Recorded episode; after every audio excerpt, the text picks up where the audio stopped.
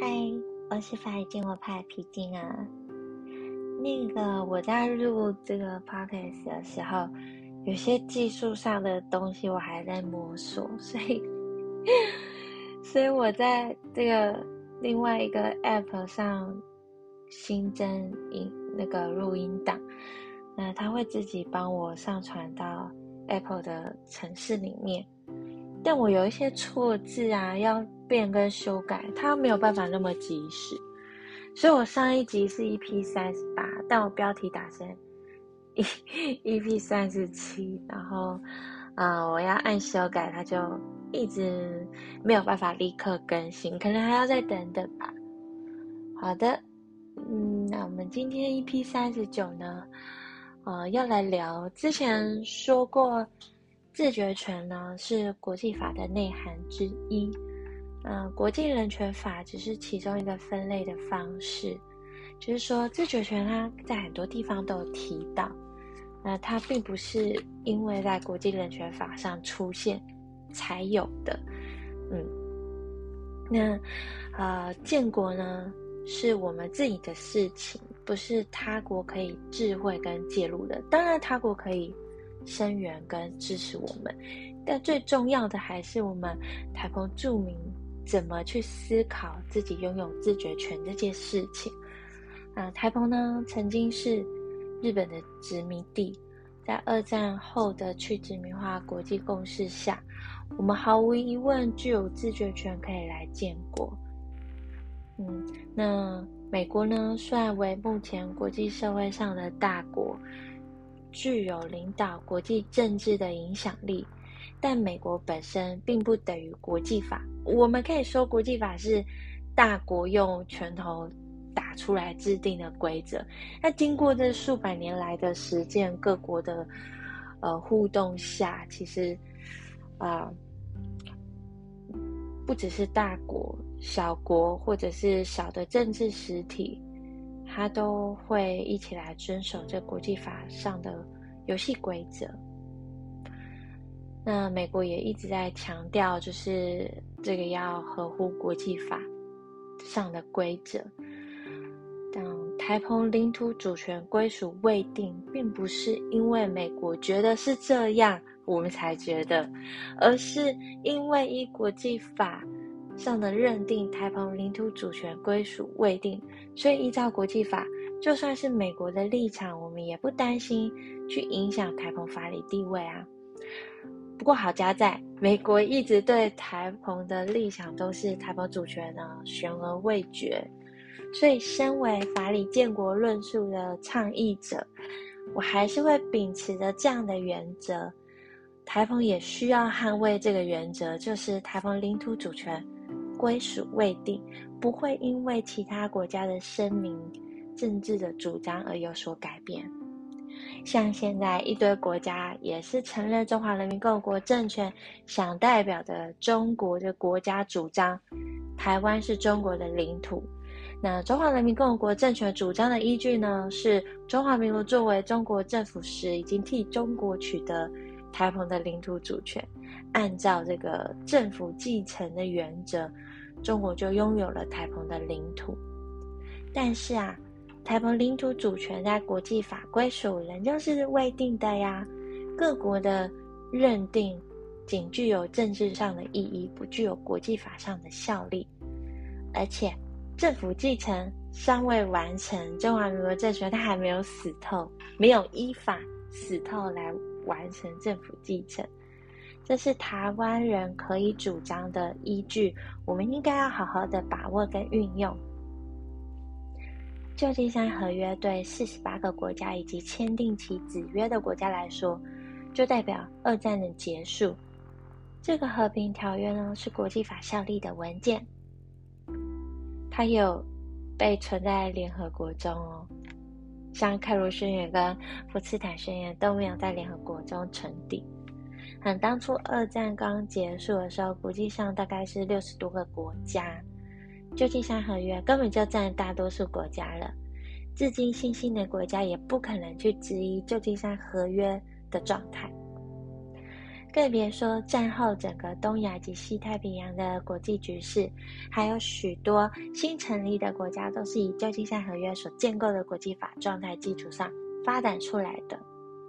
所以，我们不要跟着习近平一起去嘴，一起去酸旧金山合约是废纸不存在。世界上哪个国家认为二战还没结束呢？如果有国家不承认旧金山合约，那他敢承认二战还没结束吗？那谁敢说韩国还没有依据旧金山合约完成分离独立建国呢？我们不要跟着习近平一起吃自助餐。台湾领土主权不属于任何国家，是历史跟法律上不争的事实。虽然之前中华人民共和国政权外交部有主张，因为没有签署旧金山合约，所以这个合约无效。但是无可否认，在国际法上，日本是依据旧金山合约放弃台湾领土主权的。所以呢，如果说如果中华人民共和国政权去主张旧金山合约无效，那恐怕就必须承认日本仍然应拥有台湾领土主权。我相信这个不是习近平所热见的状况。假设中华民国政权真的哪天发神经说宣布自己要解散，或者要跟中华人民共和国政权合并，然后走上消灭的路，在二战盟军成员会自行商讨要派谁来接手，延续盟战的任务。当然，到时候呢，可能最有能力接手的状况是美国。这时候呢，台澎当然还是在盟战的状况下。只要台澎战后最终处置没有确定，台澎的盟战状态就不会结束。至于呢，会由谁来接手，在二战盟军成员讨论出个结论之前，因为啊，在日本有驻军，所以离台湾最近的美国应该会先来接手。盟战的实际的执行单位是中华民国政权成立的。台湾省行政长官公署，虽然后来改制为台湾省政府，这个单位呢，虽然在组织架构上列在中华民国政权的组织内，但实际法律上属性呢是独立于中华民国政权之外的，与中国国家政府是谁无关的盟军机构。这个盟军占领机构呢，是由中华民国政权以盟军代理人的身份设立的。并且由中华民国政权以盟军代理身份派自身的人员实际来运作，而目前因为中华民国政权实质的冻结省这个层级，所以中华民国政权可以说已经没有派自己自身的人员运作这个盟军占领机构，而是把这个盟军占领机构的工作移转到中华民国政权其他单位来执行了。在中华民国政权呢，因自主宣布解散，或者因为选举呢，与中华人民共和国政权合并而消灭的场合下，由于盟军占领机构呢是独立于中华民国政权之外的盟军机构，所以中华民国政权如果在法律上被消灭了，这个独立于中华民国政权之外的盟军机构并不会跟着消灭，这个机构仍然存在，法律上的状态仍然存在。只是没有人去实际运作而已。此时，二战盟军成员可以直接派员到台澎接手运作这个机构。由于这个盟军机构呢，当初成立时呢，所依附的中华民国政权已经不存在了，到台澎接手的盟军成员自然会将这个名称呢，哈，做适当的修改。另外啊。中华人民共和国政权并不会因为中华民国政权消灭或者并入该政权而取得派员接管的资格。讲白了，二战盟军成员本来就没有打算让中华人民共和国政权接管台澎啊。其实，大多数的二战成员早就已经政府承认中华人民共和国政权是中国的代表政府了。但对这些大多数的二战成员来说，中国主权国家，呃，早就是中华人民共和国政权作为代表，可是他们都认为，他们都不认为中华人民共和国政权有资格来接管台澎嘛？英国在一九五零年呢就已经承认中华人民共和国政权是中国的代表政府。美国它也在一九七九年承认中华人民共和国政权是中国的代表政府，但他们从来都不曾考量过